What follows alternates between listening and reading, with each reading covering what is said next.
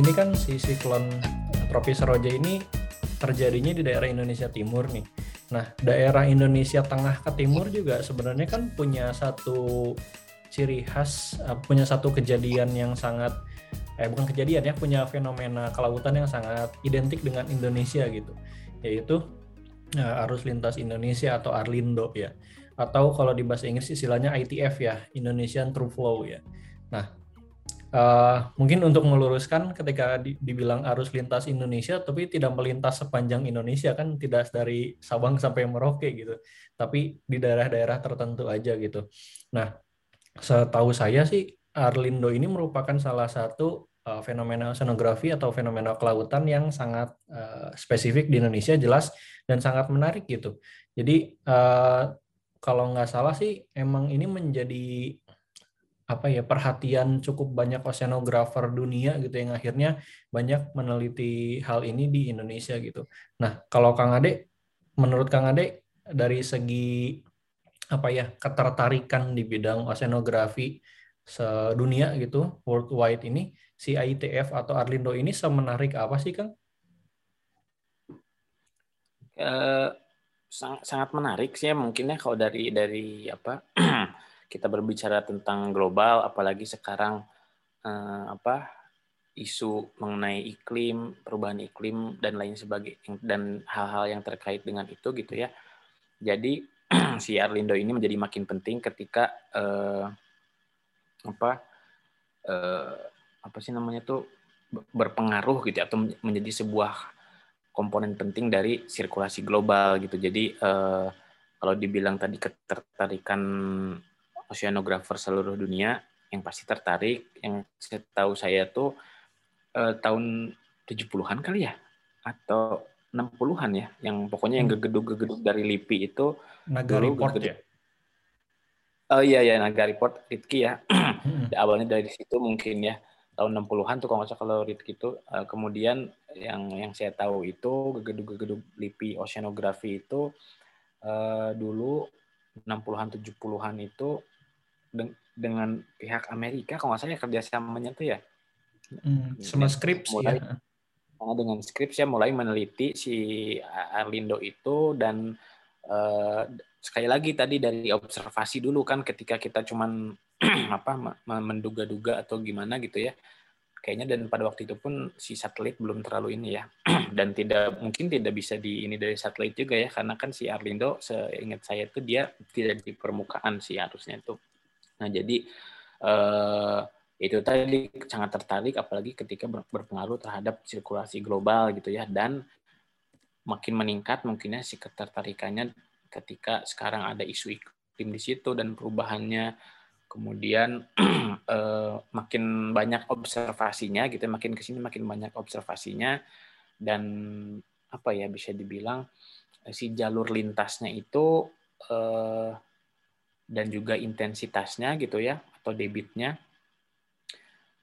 Uh, mungkin nggak tahu sih sejauh mana akurasinya ya cuman kan berdas di, diukur pakai alat dan pasti ada ada semacam estimasinya ya. Nggak mungkin kita ngukur satu penampang gitu kan pasti ada hmm. pakai muring rata-rataan rata-rataan segala macam.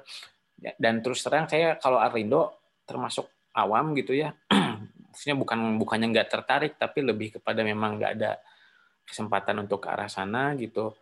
Kemudian itu tapi itu tadi apa terkait dengan si hmm, apa si dinamika global gitu atau sirkulasi global itu itu menjadi sangat penting gitu. Dan juga apalagi ketika di lewat ke Indonesia itu lewat benua maritim si sirkulasi dengan eh, sirkulasi si interaksi dengan atmosfernya itulah yang selain apa uh, selain tadi proses oceanografinya gitu ya proses yang terjadi di laut mixing dan lain sebagainya itu juga menjadi krusial gitu. Dan sekedar info aja nih si istilah benua maritim untuk si apa wilayah Asia Tenggara yang mayoritas Indonesia itu di apa dicetuskan gitu ya oleh meteorologis dari tahun berapa ya lupa ya. Eh, tahun 70-an kalau nggak salah. Uh, Oh ya, nih ada nih saya udah bikin catatannya. Jadi si benua maritim itu istilahnya dicetuskan pada tahun 68. Uh, yang mana pada waktu itu dia terkait tadi dengan si siklon tropis itu sendiri. Jadi uh, kalau nggak salah itu ada ada pusat penelitian tentang siklon tropis atau typhoon di Hong Kong gitu ya. Nah, uh, uh, perpanjangan dari Hawaii. nah, itu tadi ketika kita meneliti kan kita terbuka terhadap berbagai kemungkinan gitu ya dalam rangka kita mencoba mengerti sesuatu. Nah, dari situ pada waktu itu tahun 68 ya apa tercetuskan si istilah itu karena betapa sih pentingnya apa interaksi atmosfer dengan laut eh, di wilayah kita. Dan kayaknya dari situ deh mulai mulai mulai apa si ditambah dengan Sinaga report ya. Mungkin mulai mulai dimulailah sih perhatian terhadap uh, apa itu apa pun itu yang terjadi di di daerah kita kita di, di benua maritim dan salah satunya tadi nyambung ke Arlindo tadi ya. Iya. Di benua maritim sendiri kalau dilihat dari Wikipedia itu kan sebenarnya nggak nggak meliputi semua Southeast Asian ya nggak semua Asia Tenggara ya. Tapi di sini Indonesia terus Malaysia yang nempel ke Kalimantan yang sementara yang Gulf of Thailandnya tuh nggak masuk sebenarnya. Terus Filipina, okay. terus Timor Leste, kemudian Papua Nugini gitu. Jadi memang bagian utamanya Indonesia dan negara-negara yang menempel gitu, plus Filipina gitu. Nah, itu yang dimasukkan sebagai uh, maritime kontinen ini atau benua maritim ini. Nah, uh, ke sekarang ke Kak Alin nih. Apa sih yang Kak Alin ingat dari Arlindo ini deskripsi secara, secara textbook, tapi secara textbook aja, nggak masalah. Kan, Aduh, apa ya secara textbook? Dulu tuh ada kan kalau setahu adalah apa-apa gitu. Uh, setahu setahu aku tuh kan kayak pokoknya ada transport masa air dari dari apa namanya dari Samudra Pasifik ke ke Samudra Hindia yang melewati Selat Makassar ya. Itu sih apalagi ya, apalagi ininya. Coba mungkin ditanyakan saja ya. kepada yang betul, jauh betul. lebih ahli. Jalur, salah satu jalur utamanya kan ke situ ke Selat yeah. Makassar, uh, uh, uh. kemudian uh, belok ke apalah lima Liva Mator. Iya Selat Makassar, uh, terus hmm. itu. Yang arah Banda. Mindanao, uh, yeah. daerah Laut Banda. Uh. Selat Ombay sama apalah gitu ya. Ya ke Laut Jadi, Timur ya. Kelihatan banget kan kita nggak menguasainya gitu. Tapi intinya intinya intinya adalah di daerah yang dalam gitu sih. Intinya di daerah yang dalam yang dan sudah terbuk bukan terbuktikan ya sudah terobservasi gitu ya.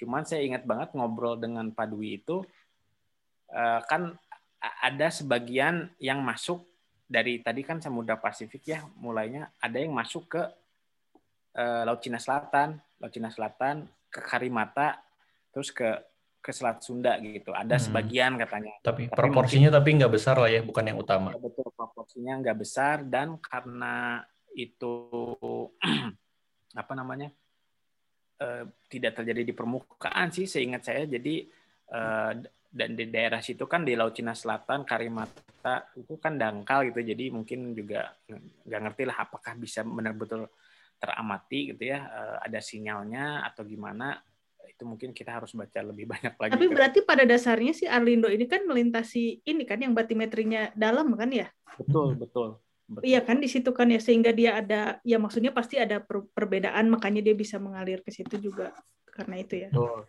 Dan mungkin tambahannya tadi kalau kita melihat perspektifnya dari apa ya uh, si gaya pembangkit ya, sebenarnya pembangkit utamanya itu kan si perbedaan ketinggian atau ketinggian, ya. ketinggian. Iya dari dari Samudra Pasifik ke Samudra Hindia itu satu dan masing-masing apa si laut samudra ini punya karakteristik yang berbeda gitu ya, atau yang unik. Dan ketika si masa air dari Samudra Pasifik masuk ke Indonesia tadi ada interaksi tadi kan dengan atmosfer di wilayah kita dengan si air yang lokal ada di kita. Nah, sehingga air yang keluar jalur keluar Arlindo punya karakteristik yang ada uh, bekas-bekasnya yang dari Samudra Pasifik. Nah, tapi Dan ada, ada yang dari Samudra Hindia ya. Yang pasti kan dia pasti ada mixing di sana kan. Oh, betul. Ada mixing dari si airnya sendiri sehingga harusnya jadinya kalau nggak salah lebih dingin kan ya eh, atau apa ya? Pokoknya dia mixing sehingga kayak lebih baik masa airnya tercampur terus jadi kayak lebih Kayaknya kalau di kita lebih hangat nggak sih? Kan masuk ke oh, hangat ya? hangat ya harusnya ya. Hmm. Ya lebih hangat yang Pasifik. Lebih hangat di yang Oh, yang Pasifik. Pasifik lebih hangat ya? Lebih hangat Pasifik. Maka- Baru ya. nanti ke sini. Jadi cenderung lebih tinggi eh, muka airnya. Tapi ya itu ntar saya sambil dicek lagi ya. Jangan-jangan soto ini. Iya. Seingatnya mah itu gitu. Nah yang dulu, mena- dulu kita waktu kuliah belajar ini di kuliah apa ya? OSIN ya kalau kalau salah. ya? saya osin iya. Kalau yang pasti itu OSIN dibahas, terus di yang arus mata kuliah arus juga dibahas juga bukan sih? Ah, Bahas nggak- juga ya? nggak inget nih Tapi kayaknya cuman cuman kayak dikasih tahu aja ya, Ya. Saya cuma ingat itu kalau OSIN itu Pak Saud sih. Pak Hmm. Yang apa nyentrik tulisan kan si Bapak kan Ya, pa- pas apa masuk kelas tuh ini ilmu buat kalian ngecap katanya. Ah, Nah, Tapi yang paling kagum teh ya di sini berarti ya kan kayaknya pada ini ya rajin rajin semuanya kuliah. Ingat pisan gitu detail-detailnya. Tapi beda gitu. Kalau misalnya Hanif tuh inget detail materi gitu. kayaknya Bapak Aradea mah ingetnya teh tadi gitu. Apa omongan dosen yang Iya. ini gitu. Apa sih namanya tuh kayak quotes-nya gitu kan. Iya, ingat bisa itu eh, apa si Pak Saud itu datang kan dia dari Jakarta tuh datang lagi bulan Hmm. puasa nih pakai gelas bawa gelas sama McD Oh, teh gelas. Hmm. Iya. di gelasnya tulis- tulisannya papa teh papa udah gitu apa ngomong bulan berpuasa atau apalah gitu ya terus eh, suatu waktu beliau itu eh, katanya ditilang polisi di puncak ditilang di- gini makan di puncak kelu pergi inget ke- nyadar ketinggalan dompet balik lagi ditilang polisi nah terus pas lagi gitu pas mengeluarin mau bayar gitu katanya aduh cuma ada seratus ribuan katanya. Akhirnya ngasih ngasih uang segitu. Jadi pas dia datang ke Bandung itu dalam dalam kondisi BTT ayo gue habis ditilang segala macam nah udah gitu inget pisan itu lagi kuliah itu apa di- ditanya sesuatu gak ada yang jawab. Gak ada yang jawab terus langsung si bapak teh gue curiga nih kalian gak pada belajar. Oh udah sekarang kuis katanya. Parah itu kuis mendadak terus lu gue jadiin UTS katanya. Wah gitu kan. Terus kita biasa ya kan kalau kita ujian zaman dulu ya mungkin sekarang juga kalau ujian misalkan waktu dua jam kan kita tuh kadang suka mikir nih nggak tahu jawabannya mikir gitu mau ngarang apa gitu ya nah terus ya 5 10 menit lagi gitu kan biasanya kan kata dosen nah terus langsung Hmm. kita kan mulai tuh nah itu ada nggak tuh untung bukan saya ya pada waktu itu dari di, di belakang tuh kayaknya dia begitu dibilang 10 menit lagi langsung nulis Mengarang langsung bebas. Pak Saud. ah eh itu lu gua lihat dari tadi ngelamun doang begitu gua bilang 10 menit lagi lu langsung lancar banget tulisannya wah itu kena mental pisan itu itu kepada semua orang itu lucu banget lah itu berkesan pisan sih itu terus begitu dikumpulin kata karena mungkin masih kesel tadi ya beliau tuh bilang ini mau gue jadiin UTS aja lah katanya. Wah langsung langsung panik teh kalau jangan pak jangan pak gitu. Ya gitulah bodoh lah si bapak. Itu terkesan pisan gitu si apa Pak Saud. Iya. tapi ya itu maksudnya sayangnya ya ma- materinya kurang kurang banyak di ini gitu ya. Tapi saya ingat saya itu kan punya buku sendiri ya beliau tuh yang Iya. mana banyak tentang pola sirkulasi angin sama arus permukaan seingat saya itu dari dari dari naga report sih sebenarnya. Cuman ya itulah banyaknya pada waktu itu mengarang bebas sih kita tuh. Memang sayang banget. Kayaknya kalau misalkan belajar lebih apa ya lebih benar gitu ya mungkin sebagai pengingat juga buat buat teman-teman mahasiswa ya. Eh, se- kalau misalkan dari pengalaman saya kalau misalkan kalian nggak ngerti sebenarnya nggak apa-apa tapi kalau bisa ingat yang nggak ngertinya gitu karena mungkin akan kembali lagi nanti. Kembali Iya. lagi itu nanti dalam artian menghantui ini tetap tetap nggak bisa gitu ya. Wah ini dulu orang nggak bisa gitu. Dan sekarang juga masih belum bisa gitu. Itu yang paling normal. Tapi kalau yang bagus tuh oh dulu nggak bisa oh sekarang tuh kayaknya dulu tuh gini loh sebabnya gitu misalkan. Mungkin itu yang yang yang menjadi harapan gitu. Tapi seringnya mah dulu nggak bisa gitu ya sekarang lupa gitu ya Tidak improve tehnya. Eh, tidak improve lupa bahwa dulu nggak bisa oh iya dulu saya udah pernah belajar ini dulu Tidak. Oh, bu- lain tidak improve, tidak muhasabahnya, kekurangan teh naon gitu. tidak mau perbaiki diri.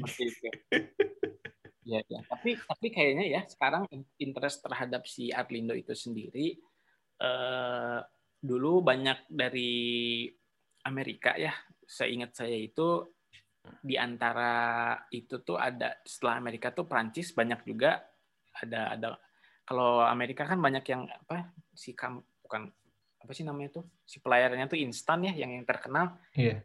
instan tuh sesuatu lah adalah nusantaranya gitu ya.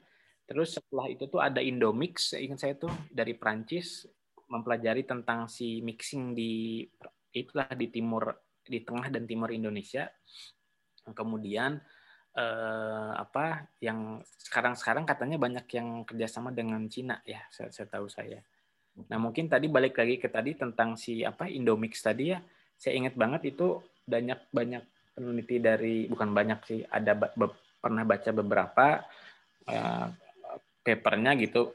Dan kaitannya tadi dengan parametrisasi tadi nih bahwa uh, itulah si si apa si Indomix ini mencoba memparametrisasi percampuran massa air di uh, timur Indonesia khususnya dari akibat si bukan khususnya ya mungkin ya atau karena tadi di timur Indonesia yang yang bahasan kita di awal in, dengan internal waves jadi dengan ya, internal okay. tides lah kurang lebih nah jadi itu eh, ada kalau kita sedikit technical sedikit apa eh, bahwa ketika kita mau apa ya istilahnya ya mensimulasikan gitu ya fenomena yang terjadi di laut kita bisa melakukan namanya direct numerical simulation. Jadi semuanya kita hitung gitu ya dari proses yang makro sampai proses yang mikro.